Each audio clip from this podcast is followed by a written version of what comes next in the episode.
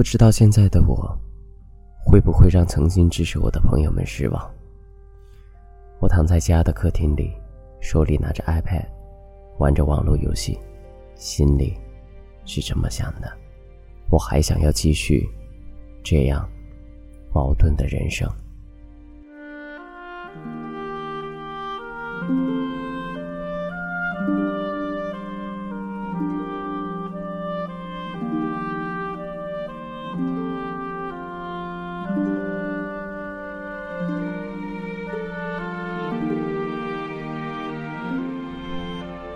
这是来自刘若英的自白篇。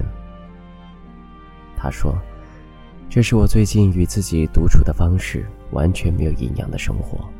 正当我以为自己正陷入舒适的孤独状态时，肚子里忽然传来了一阵骚动，也许是宝宝忽然转了一个身，或是冷不防的伸了一下腿。这突如其来的感觉提醒现在的我，已经不是一个人。”这还算是独处吗？我有点慌张。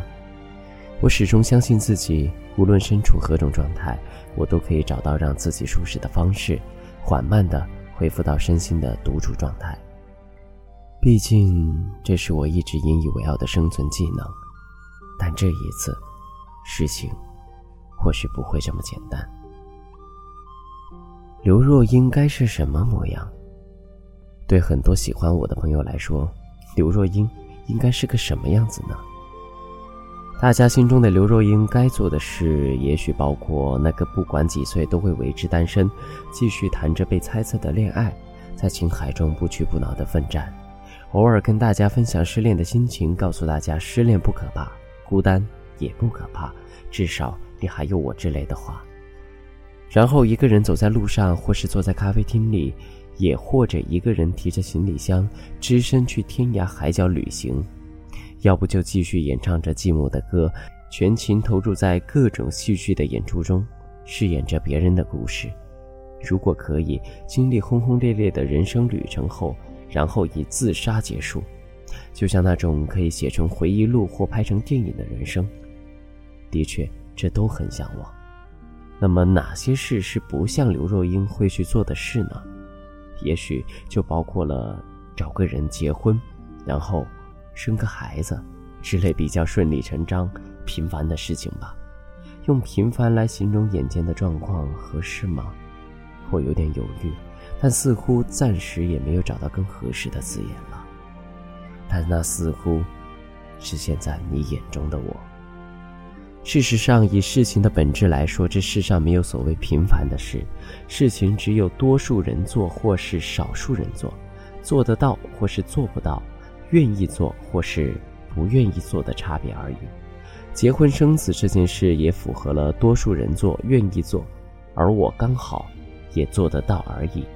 这件事对大部分人来说也许是稀松平常的事，却有可能是我生命中面临最大的挑战。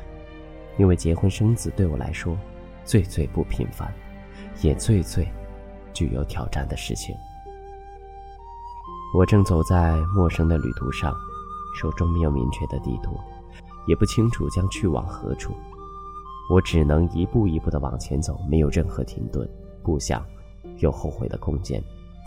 有人会因为我的这个决定而失望吗？我不确定，而我只希望。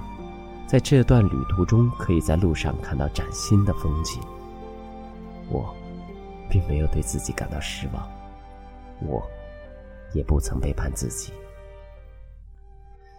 世界这么大，你我这么小，我们该如何自处与相处？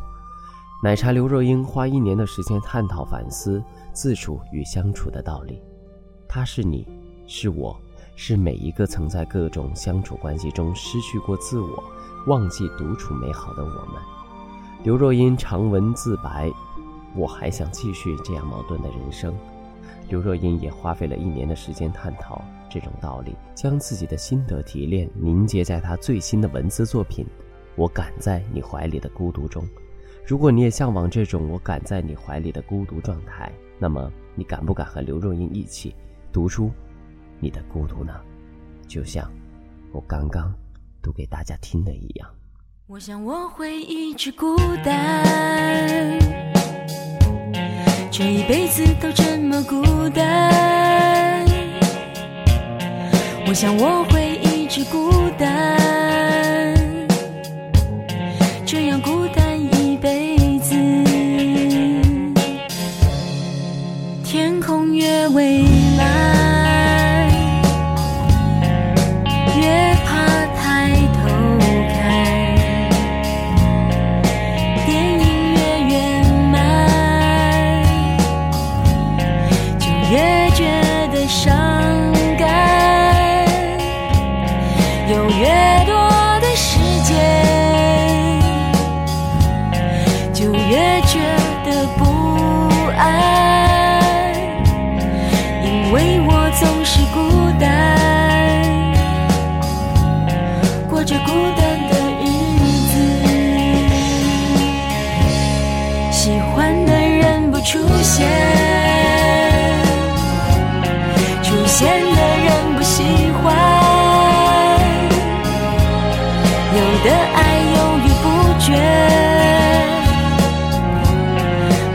想他就离开，想过要将就一点，却发现将就更难。